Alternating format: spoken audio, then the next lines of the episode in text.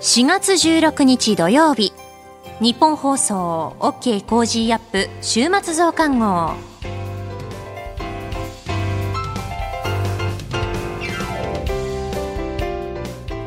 ニッポン放送アナウンサーの新行市佳です。OK Cozy up 週末増刊号。今週の放送でセレクトした聞きどころ今後のニュースの予定。今週の株式市場のまとめと来週の見通しなどについて紹介していくプログラムです。番組の後半は Cozy up コメンテーターがゲストと対談するコーナー。今月はジャーナリストの須田慎一郎さんと評論家の金美齢さんの登場です。今週もどうかお付き合いください。今週取り上げたニュースですがウクライナの駅への攻撃で52人が犠牲、ロシアの戦争犯罪を追及。トリガー条項の凍結解除、検討チームが結論を先送りへ。日本とロシア、避けます交渉開始。北朝鮮の金正恩総書記、労働党トップに就任して10年。3月の企業物価指数9.5%上昇、39年ぶり高水準。バイデン大統領初めてプーチン大統領の行為をジェノサイドと明言。アメリカバイデン大統領5月下旬に訪日へ。政府ウクライナ支援で自衛隊輸送機を周辺国に派遣で調整。ロシアの潜水艦が日本海でミサイル演習。北朝鮮の太陽節、キム・イルソン主席の110回目の誕生記念日。こういったニュースについて取り上げました。今週の聞きどころですが、4月14日木曜日に取り上げた政府ウクライナ支援で自衛隊輸送機を周辺国に派遣で調整というニュース。イギリスにいる慶応義塾大学教授で国際政治学者の細谷雄一さんとつないで伺いました。それでは今週のプレイバック。政府ウクライナ支援で自衛隊輸送機を周辺国に派遣で調整。政府はロシアの侵略が続くウクライナの避難民を支援するため人道援助物資の輸送に自衛隊機を活用する方向で調整に入りました。自衛隊機派遣が実現すればウクライナ支援では自衛隊が保有する防弾チョッキなどを運んだのに続いて2例目となります。ポーランドなど周辺国に派遣というようなことが報じられております。まあ、この、まあ、人道的な支援というのは、これ、日本にとっても大事になってきますか？そうですね。あの、これ、あくまでも他の国のような支援、武器の支援と違って、攻撃的な兵器、はい、殺傷能力を持った攻撃的な兵器ではなくて、あくまでも防弾チョッキのようなあの人道的なさまざまな装備の支援ということになりますから、うん、さらにはあの直接ウクライナに飛ぶだけではなくて、あくまでもポーランド、はい、民間航空機も飛んでいるポーランドなどへと、まあ、派遣するということで、まあ、十分な安全性が確保できる上で、まあ、さらには日本が直接戦闘に関わるような形にはならないという形で、まあ、あの関与するんだろうというふうに思います。うん、まあ、この辺のこう避難民支援だとかっていうのは、もともとその PKO であったりとかの枠組みの中で自衛隊、まあ、経験はあるといえばあると言えますかね。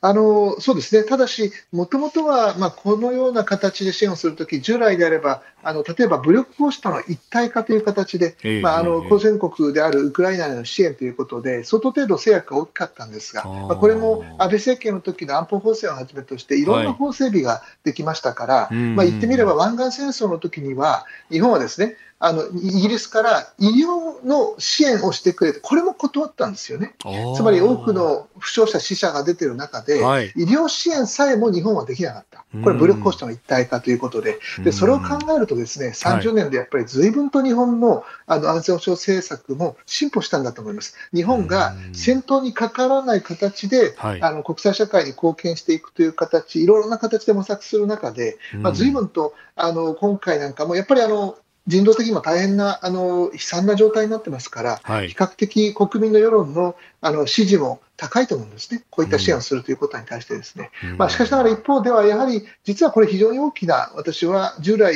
から比べると踏み込んだ形での支援という形になると思いますので、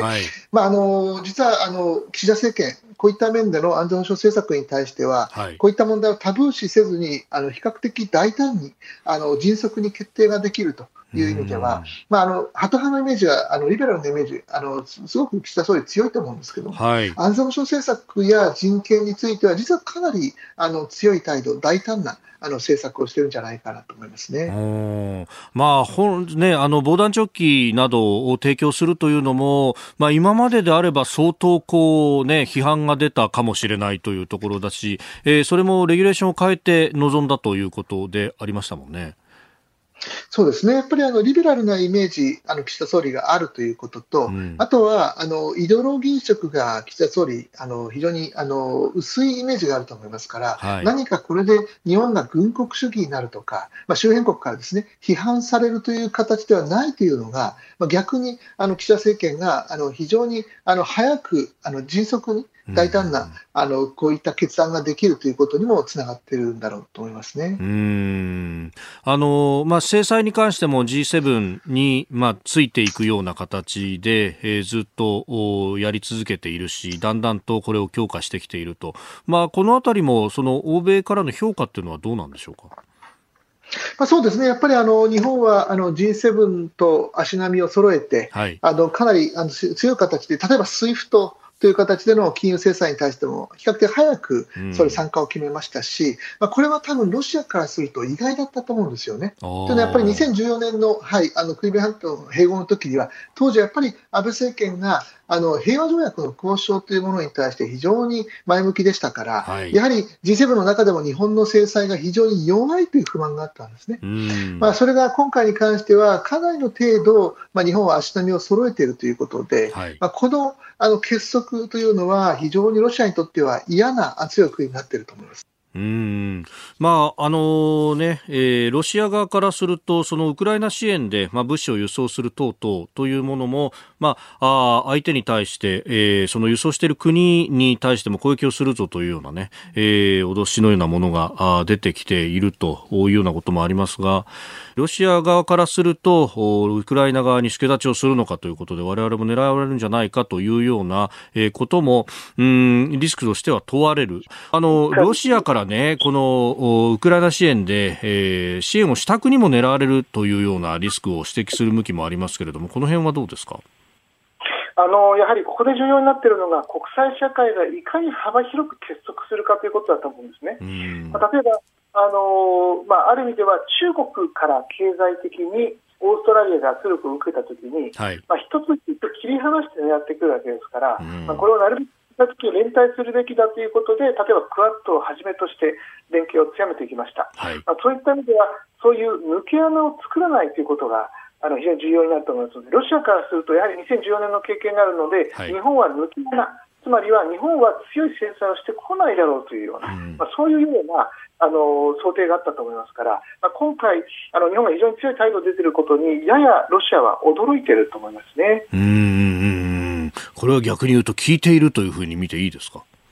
そうだと思います。まあ、しかしながらあのドイツとかあるいはあの例えば NATO に加盟するフィンランドやスウェーデンとはまたあのその対応が違ってきますから、はい、まあ、むしろヨーロッパが非常に強い態度に出てアメリカも強硬な態度を出てますから、うん、まあ、日本はあ目立って突出して厳しい制裁をしているというよりはやはり国際社会の足並みを乱さないというのがおそらく日本政府の意向なんだろうと思いますね。うん。それはあれですかね東アジアで何かあった時にも、まあ、国際社会が同じように助けて、えー、くれというようなだからここまでやってるからねっていうような存在感の部分もありますか？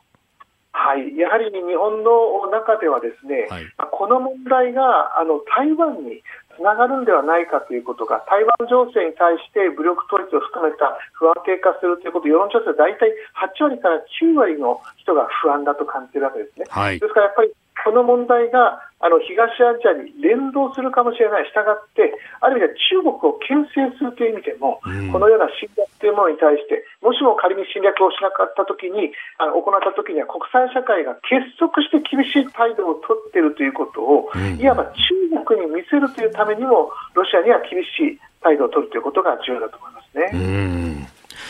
えー、このスクープアップのゾーン、ウクライナ支援ということ、そしてまあ東アジアへの波及というところまでお話をいただきました。この後はこれからの1週間のニュースの予定とコメンテーターがゲストと対談するコーナー。後半は今週の株式市場のまとめと来週の見通しと続いていきます。どうぞ最後までお付き合いください。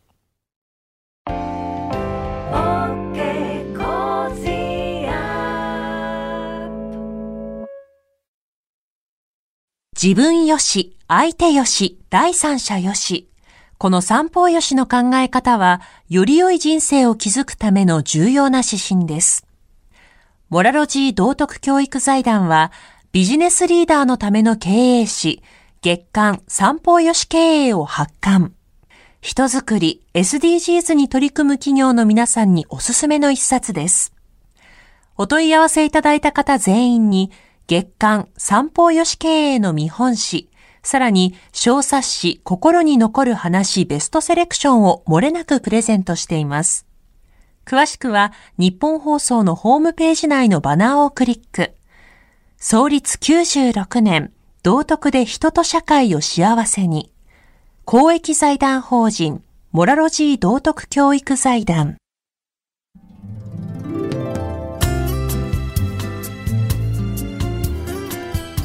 OK コージーアップ週末増刊号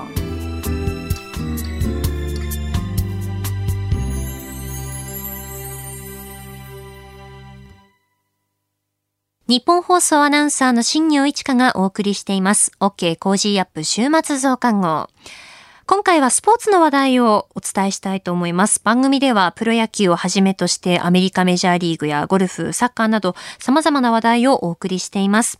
え去年の東京オリンピック・パラリンピック、そして今年の北京冬季オリンピック・パラリンピックでも数多くの競技についてお伝えしてきました。え私、新業はあの、かねてからパラリンピック、パラスポーツの取材をしておりまして、競技大会はもちろんなんですけれども、アスリートの方々へのインタビューをして、その模様というのを番組の中や、この週末増刊号でもお届けしてきました。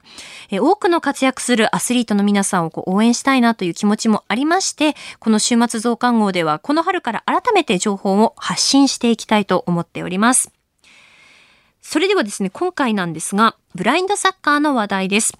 品川区と日本ブラインドサッカー協会は、ふるさと納税制度を通じてクラウドファンディング型で寄付を募る仕組み、ガバメントクラウドファンディングで、ブラインドサッカーの活動支援と啓発活動を目的としたプロジェクトを開始しました。あの、品川区とそのブラインドサッカー協会の関わりというのは深いものがあるんですよね。あの、2014年からブラインドサッカーの国内大会や競技体験教室を区内で実施していたりですとか、あと私もですね、いくつかその大会の取材で品川には行きました。例えばその国際大会のワールドグランプリは天王洲公園で開催されていましたし、クラブチームの試合が品川中央公園で開催されたり、あと、もともとその品川区は2020年の東京パラリンピックで、区の応援競技としてブラインドサッカーを応援していたという背景もあります。そして、まあ、ブラインドサッカーと品川区の関係を深めていって、てこう根付かせたいという思いもありまして2019年にはパペレシアル品川というブラインドサッカーのチームもできたんですよね。あのこういった様々な取り組みを推進して相互に連携を深めてきました。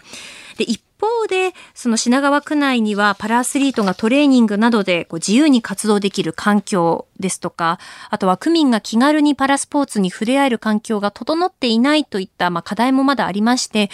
これを進めていく必要があるということなんですよね。で、このプロジェクトでは、ブラインドサッカーの活動支援のみならず、障害のある人への理解を深める場を作っていくということも目的にしています。寄付金は国内大会の実施や国際的な大会の代表選手や強化指定選手、そして次世代育成選手の活動支援などの費用や、ブラインドサッカーの選手と誰もが交流できる場作りに充てられるということです。まとめますと、このプロジェクトで品川川区にふるさと納税をすると、寄付金が品川区でのブラインドサッカーの大会開催に役立てられるという試みなんですね。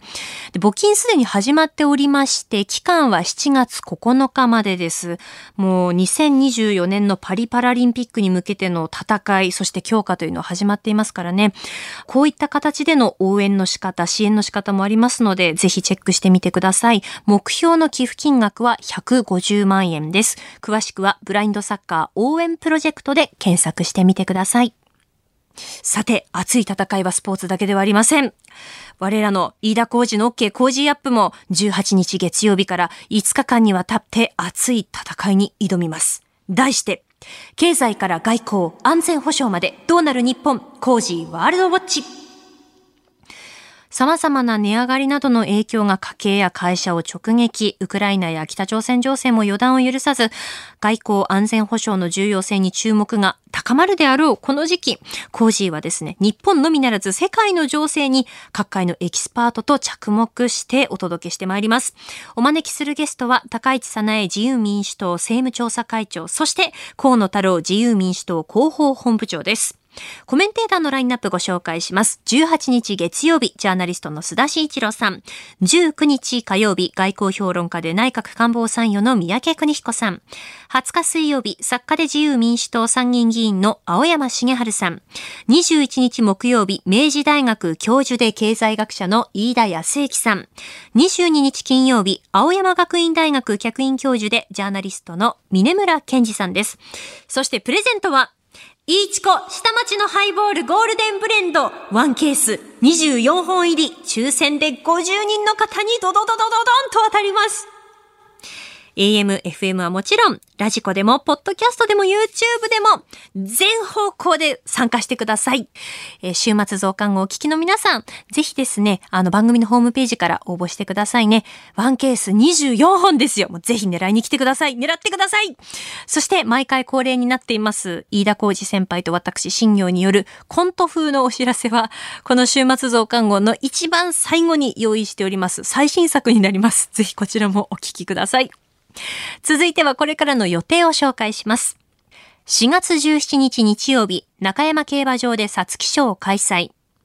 4月18日月曜日、森友学園をめぐる補助金詐取事件で詐欺罪などに問われた前理事長、籠池康則被告らの控訴審判決。1月から3月期の中国 GDP 発表。4月19日火曜日、定例閣議。小学6年生と中学3年生全員が対象の2022年度全国学力学習状況調査開催。4月20日水曜日、3月と2021年度の貿易統計発表。4月21日木曜日、イギリスエリザベス女王96歳の誕生日。北京モーターショー開催。民放の日。4月22日金曜日、定例閣議。小池東京都知事定例会見。3月と2021年度の全国消費者物価指数発表。この後はコージーコメンテーターがゲストと対談するコーナーです。今月はジャーナリストの須田慎一郎さんと評論家の金美玲さんの登場です。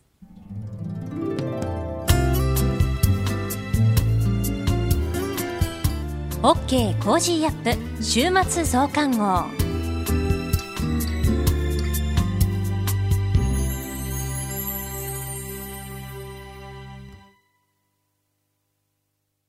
道徳って何だろう？思いやりって必要なの？その答えは道徳を考える月刊誌ニューモラルにあります。今や日本人の道徳力は世界からも大注目。さああなたも道徳を学びませんか？お問い合わせいただいた方全員に月刊ニューモラル、さらに小冊子心に残る話ベストセレクションを漏れなくプレゼントしています。月刊ニューモラルは創刊50年。日々の出来事をテーマに人間力が豊かになるエピソードが満載です。詳しくは日本放送ホームページ内のバナーをクリック。道徳で人と社会を幸せに。公益財団法人、モラロジー道徳教育財団。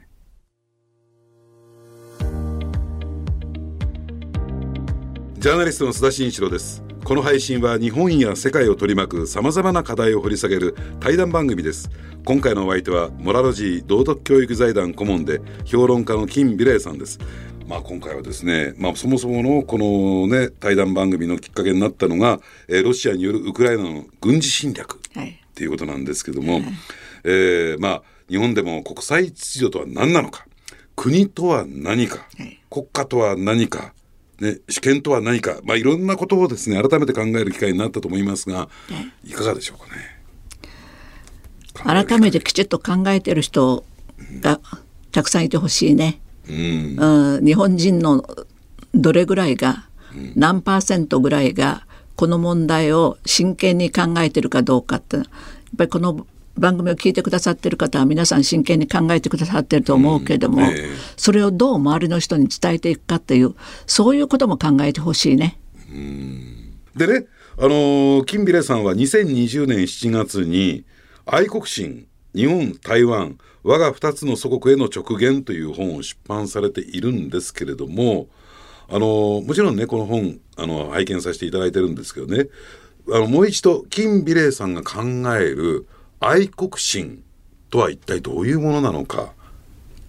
簡単にご説明いただきたいんですが、ね、私がね、うん、実は日本の国籍を取る前は対日なの台湾日本、うん、今日本の国籍取ったからね。日本台湾な、うん、日台、うん、順序が違った、だから自分がどの国の人間であるかということね。これをまずね中心に据えなきゃいけない、人間の核として、生きていく上の核として、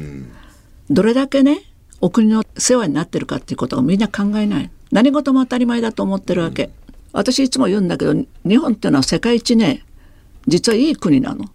どれだけ安心なの、夜中に歩いててもぜまあ実はね当たり前じゃないのよ。他の国々にはそういうわけにいかないの、うん、でもそうそういう環境にいるんだっていうことは、ね、自分がどれだけ幸せって私よく言うんですけどね今の日本に生まれたっていうことで人生ね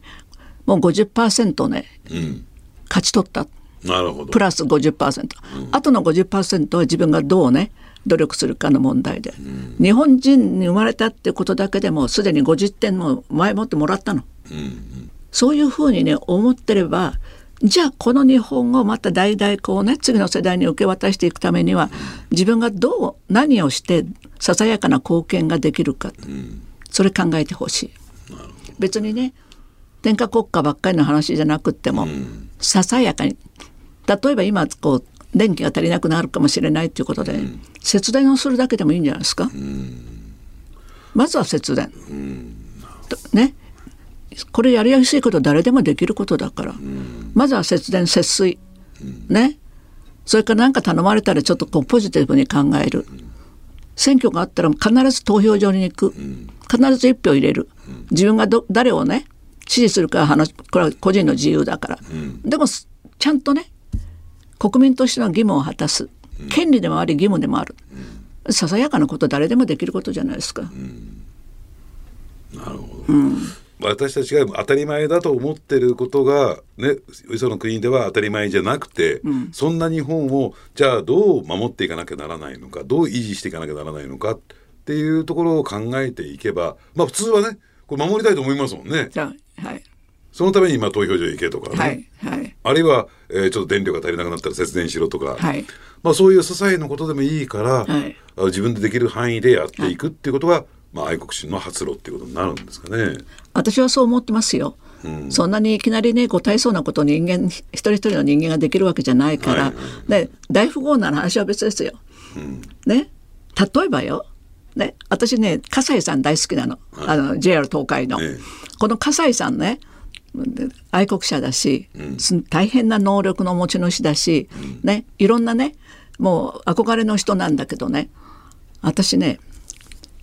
園遊会何年か前の、うん、園遊会に行った時にね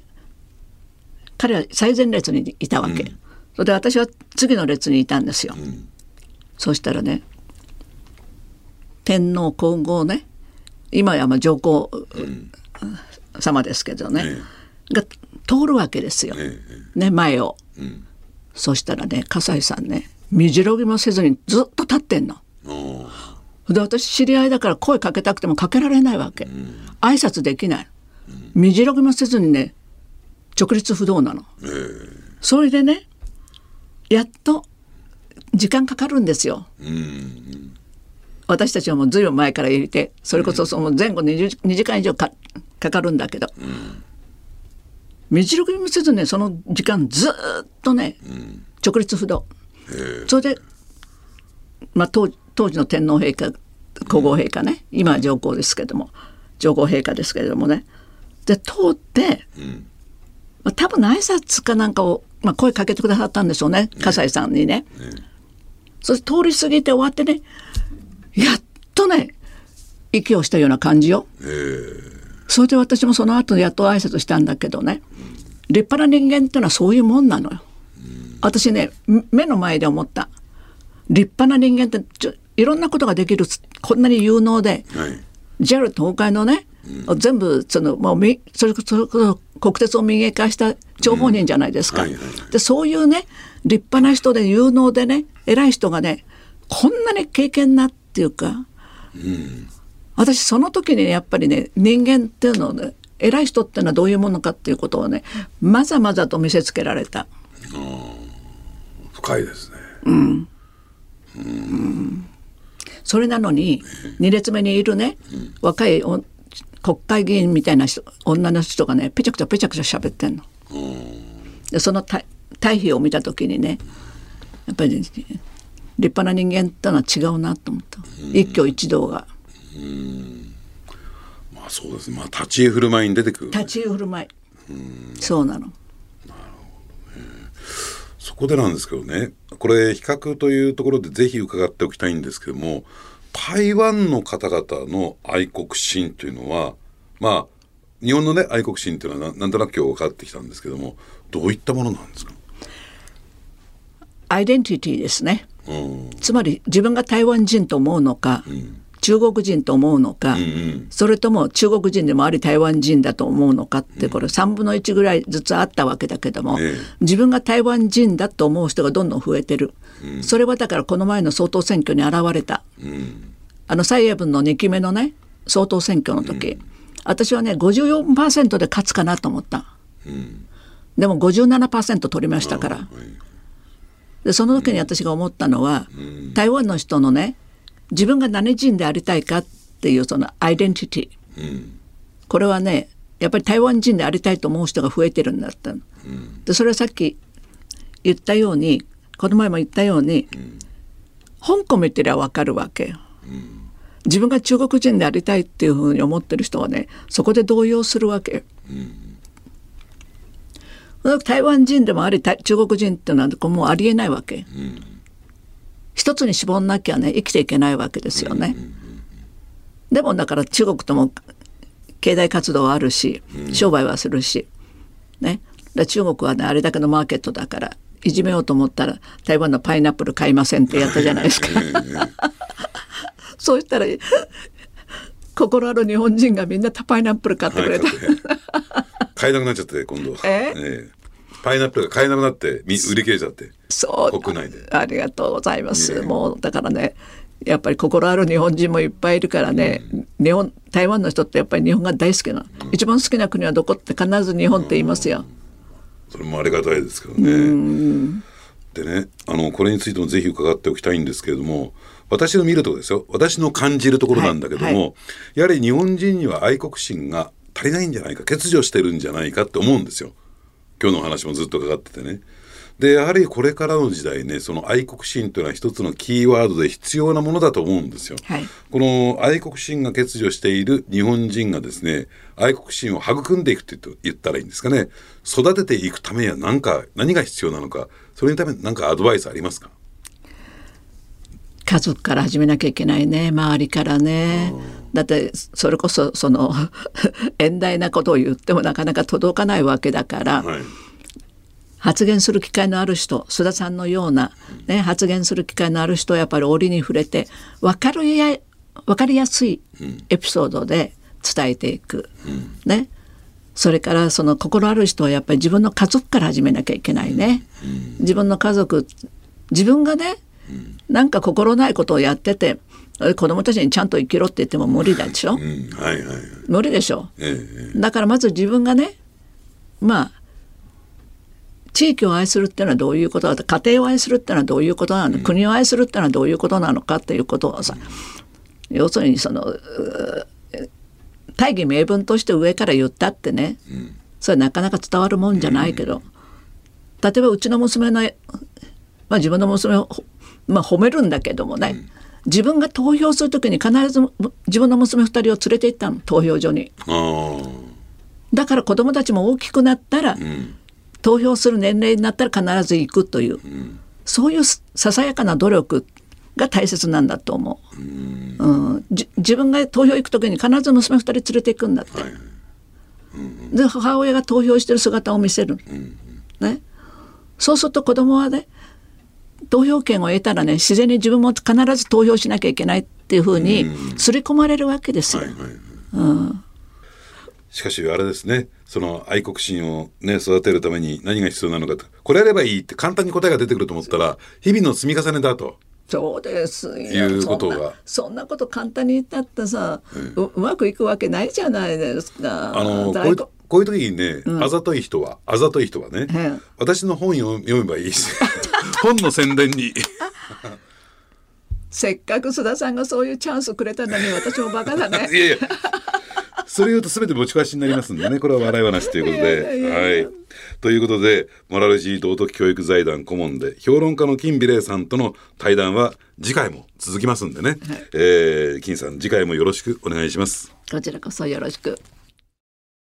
OK Cozy up 週末増刊号。この後は今週の株式市場のまとめと来週の見通しについて、トレーダーで株ブロガーのひなさんに伝えていただきます。そしてアレス投資顧問株式会社代表取締役の安倍隆さんに毎回一つの銘柄に絞って世界情勢や関連する話題とともに深掘り解説をしていただきます。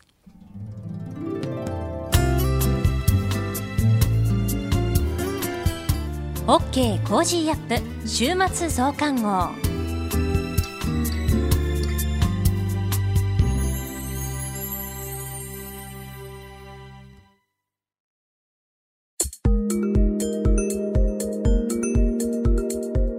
OK Cozy up 週末増刊号。今週の株式市場のまとめと来週の見通しについて、トレーダーで株ブロガーのひなさんの登場です。今回は経済再開銘柄について伺います。それではひなさん、よろしくお願いします。はい、ひなです。今週も個人投資家の視点で今の株式市場をお伝えいたします。一つ目のポイントは、為替が20年ぶりの水準と銘柄検索方法についてです。今週はドル円がおよそ20年ぶりに126円台に乗せるなど、2002年5月以来の水準まで円安の動きが加速しました。日本にとっては輸入コストの拡大を助長する悪材料との見方と、海外依存度の大きい企業の収益に好材料の見方の2つがあります。では、円安関連銘柄はどのようなものがあるのでしょうかテーマ株を探すときは、民株のサイトが便利です。株単など他のサイトでもテーマ株の検索はできますが、結果が銘柄コードの順番で出てくるので、どの銘柄がどのテーマに一番沿っているのか、パッと見ただけでは判別がつきません。ネットの検索機能を使い、円安メリット、民株と探したいテーマと民株という検索ワードを使うと、民株のテーマ株を探すことができます。検索結果を見ていくと、やはりトヨタやマツダなど車関連の株が関連度の高い銘柄として順番に並んでいます。そして上から順に見ていくと、竹内製作所などが7番目くらいに並んでいるのが見つかります。こういうところであまり普段見たことのない銘柄が上がってきたら、どういうことをしている会社なのかというふうにこの銘柄の内容を見ていきます。竹内製作所をお勧めしているというわけではありませんが、私はこのように銘柄を見つけていったりしています。この金利の先行きの見通しが変わっていかない限りは、円安の流れは続いていきそうです。車や機械などの輸出企業の銘柄などの中でも、円安メリットのある銘柄を選び抜いていきたいところですが、そういう企業はすでに買われています。引き続き少しずつ様々な銘柄を探っていきたいと思っています。二つ目のポイントは、ホンダの EV 投資です。12日にホンダ EV に10年で5兆円投資、30年までに世界で30車種というニュースが流れました。株式市場では自動車各社が EV 投資を本格化させていくということはある程度予測されていたことですので、ホンダのその後の値動きを見ていくと、株価は上昇はしているものの、新たなサプライズにはなっていません。ですが、EV 用電池や部材のメーカーなどは、軒並み上昇していました。恩恵を先取りするような動きですね。田中科学研究所、日本電解、ダブルスコープ、戸田工業など、軒並み上昇していきました。EV では電池は必ず必要になります。EV への投資の動きが本格化していけば、これらの企業には恩恵が多くなっていきそうなところです。日々のニュースは毎朝飯田工事の OK 工事アップでしっかりチェックしておきたいですね。来週のポイントは、オミクロンと経済再開銘柄です。足元では、オミクロン収束期待から日本航空をはじめ経済再開銘柄が買われています。経済再開によって映画館への客足が回復するとのことで、新たな業績拡大局面を迎えているとの声もあり、映画大手の東宝の株価は3日続伸となっています。ボーリング場などの複合施設を展開するラウンド1の株価も上昇中です。各企業の決算発表にも注目していくと、アメリカでは経済再開に伴う個人消費の回復で、ユニクロのフリースやダウンなどの販売が好調だったことから、ファーストリテイリングは3年ぶりの最高益となっています。株価は景気の先行きを映す鏡と言われています。引き続き、ゴールデンウィークに向けて、まずはご自身がどこに出かけたいか、利用するホテルや交通機関の株価など、ぜひチェックしてみてください。今週の相場格言。手中にある1羽の鳥は、藪の中にいる2羽の鳥より価値がある。ウォール街の格言です。手に入れた1羽の鳥は、これから捕まえる可能性のある2羽の鳥より価値があるという意味です。日本にも明日の100より今日の50という格言があります。株式投資でも確実に利益確定した50万は将来得られるかもしれない100万より価値があるという教えです。含み益は値下がりして損失に変わる可能性があります。利益確定の大切さを表す言葉ですね。以上、ひながお伝えしました。トレーダーで株ブロガーのひなさんに今週の株式市場のまとめと来週の見通しについて伺いました。ひなの株ブログではおすすめの銘柄、株の話や投資情報などを発信しています。ぜひこちらもチェックしてみてください。続いては、アレス投資顧問株式会社代表取締役の安倍隆さんに登場いただきます。今注目の銘柄を深掘り解説していただきましょう。安倍さん、よろしくお願いします。はい、よろしくお願いいたします。今回解説いただく銘柄は何でしょうか？はい、今回は9432日本電信電話 NTT について深掘り解説いたします。皆様こんにちは。株式投資で夢と安心、そして楽しさをお届けするアレス投資顧問代表の安部です。今月12日の日経新聞が政府は12日、量子技術に関する新たな戦略案を公表した。初の国産量子コンピューターを2022年度中に整備する目標を示した。国産機の活用で企業などによる量子技術の利用を増やし、米欧や中国との技術競争に備える。普及には民間投資の呼び込みが急務となると報じました。そこで今回のテーマは先端技術、量子コンピューターに関連して9432日本電信電話 NTT について深掘り解説いたします。NTT は移動通信事業のドコモを主力に、地域通信事業の NTT 東、西日本、長距離国際通信業の NTT コミュニケーションズ、そしてデータ通信の NTT データなどで構成される NTT グループ持ち株会社です。昨年12月には、東京大学などと共同で、世界初となるラックサイズで大規模光量子コンピューターを実現する基幹技術開発に成功。と発表しており、実用化に向けて一気に現実味を帯びてきました。量子コンピューターとは、量子力学の応用により誕生した次世代のコンピューターです。ドコモビジネスによると、従来に比べて計算速度が伸びたと言われることもありますが、単純に計算速度が向上したというものではありません。速度が向上しただけなら単なる性能の高い従来式のコンピューターに過ぎません。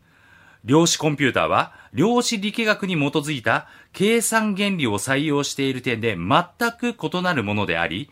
計算速度の向上というより、計算ステップの削減というところがポイントになります。今後、量子コンピューターの活用が期待される分野としては、例えば人工知能 AI が挙げられます。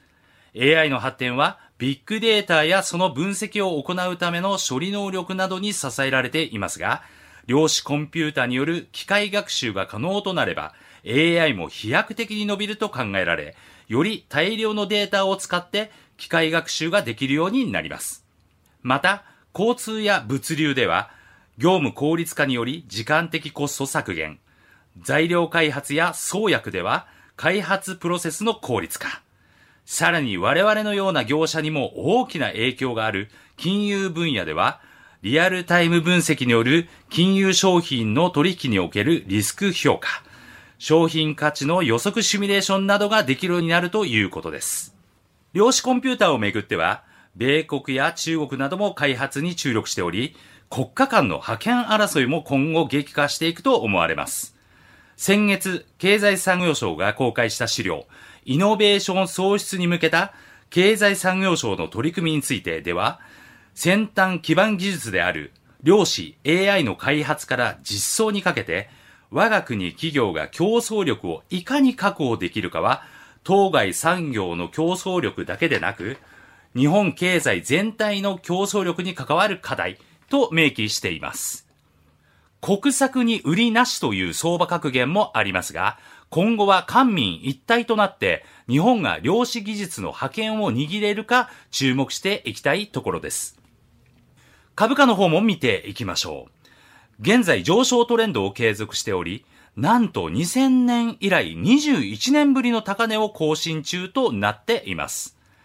4000円の大台が目前に迫ってきていますが、抜けると当時の IT バブルでつけた1999年11月の高値、4850円が視野に入ってくると思われます。さらに、需給面でも買い方に有利な点が挙げられます。それは、直近信用取引で空売りをしている投資家が増えてきているということです。空売りしている投資家は、株価が上昇すると損が拡大しますので、どこかで買い戻しをしなければいけません。これを踏み上げ相場と言いますが、今後もなかなか株価が下がらなければ、売り方がお手上げ状態になる可能性もあり、中長期的に見ても面白いかもしれませんね。今回の深掘り銘柄は以上となります。個別銘柄についてより詳しく知りたい方は、アレス投資顧問ホームページより無料メルマガにご登録いただくことで、毎営業日、厳選注目銘柄をご覧になれます。また、リアルタイムで情報更新するアレスの公式 Twitter や YouTube、安倍隆の投資 TV なども配信しておりますので、ぜひご覧ください。それではまた次回お会いしましょう。OK Cozy up 週末増刊号。アレス投資顧問株式会社代表取締役の安倍隆さんに今注目の銘柄を深掘り解説していただきました。アレス投資顧問は関東財務局長金商第3093号登録の金融商品取引業者です。会える投資顧問として顔が見えるアドバイザーによるマンツーマンサポート体制をご用意。年金不安など多くの方が抱えているお金の不安を解消し、安心して豊かな人生を歩んでいただけるよう様々なサービスをご用意しています。アレスのホームページで無料メルマガに登録いただければ、今相場で話題の注目銘柄を毎営業日ゲットできます。また、個人投資家にわかりやすく相場動向をお伝えする YouTube 安倍隆の投資 TV も毎週配信していますので、ぜひチェックしてください。なお情報提供する金融商品のお取引では相場変動などにより損失を生じる恐れがあります実際の投資商品の売買におきましてはご自身の判断責任のもとで行っていただくようお願いいたします。契約締結前交付書面等を十分にお読みいただき内容をご理解の上お取引ください。あなたと一緒に作るニュース番組日本放送飯田浩二の OK コージーアップ。平日月曜日から金曜日朝6時から8時までの生放送でお送りしています。ぜひ FM 放送、AM 放送はもちろん、ラジコやラジコのタイムフリーでもお楽しみください。OK Cozy up 週末増刊号。ここまでのお相手はニッポン放送アナウンサーの新行市佳でした。それでは毎回恒例になっています。飯田浩二アナウンサーと私新業によるコント風のお知らせ、ぜひお楽しみください。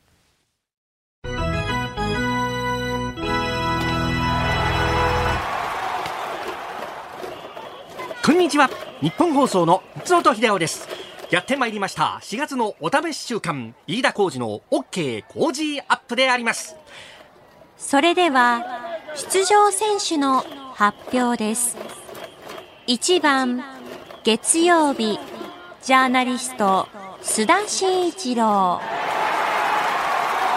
コージーの切り込み隊長おじきのぶっ込みは見られるのでしょうか？2番火曜日外交評論家三宅邦彦。北京中東ワシントン世界を渡り歩いた外交経験がものを言うのか？3番水曜日作家自由民主党参議院議員青山茂春。果たして有楽町の朝にヤタガラスが降臨するのでありましょうか？4番木曜日明治大学飯田康之。通称ヤング飯田。この4月に晴れて教授に昇格しました。いわゆるその実力はどうか？5番金曜日ジャーナリスト峰村健二なんやかんやありましての電撃移籍。今後の活躍に期待しましょう。6番ゲスト高市早苗政調会長。さまざまな政策を生み出すまさに自由民主党のキーパーソンであります。7番ゲスト河野太郎広報本部長。私宮城とは違ってフォロワーの数がなんと240万人以上最強の SNS の使い手が登場です。8番パーソナリティ飯田浩二。最近では阪神の勝率とトークのキレが連動しています。頼むでほんま。9番新業一華。女性アナウンサー界の喧嘩番長あるいは切り込み隊長と言われております。しかしながら後輩からは鬼軍曹と呼ばれているようであります。そのようなことは呼ばれておりません。余計なお世話です。ここでお聞きのお客様やお連れ様のお呼び出しを申し上げます。一都三県にお住まいの方で、何らかのアンケート的なものが届いているという皆様、飯田浩司の OK Cozy up はニッポン放送で平日朝6時から8時に放送しています。細かいことは割愛させていただきますが、飯田浩二の OK 工事アップは日本放送で平日の朝6時から8時に放送です。日本放送平日朝6時から8時。日本放送平日朝6時から8時。ラジオで聞いても、ラジコで聞いても、ポッドキャストで聞いても、YouTube で聞いても、何で聞いても、まさにこの平日朝6時から8時に放送であります。10人目の選手はお日のあなたです。番組の勝利のためにも、ふるってご参加をよろしくお願いします。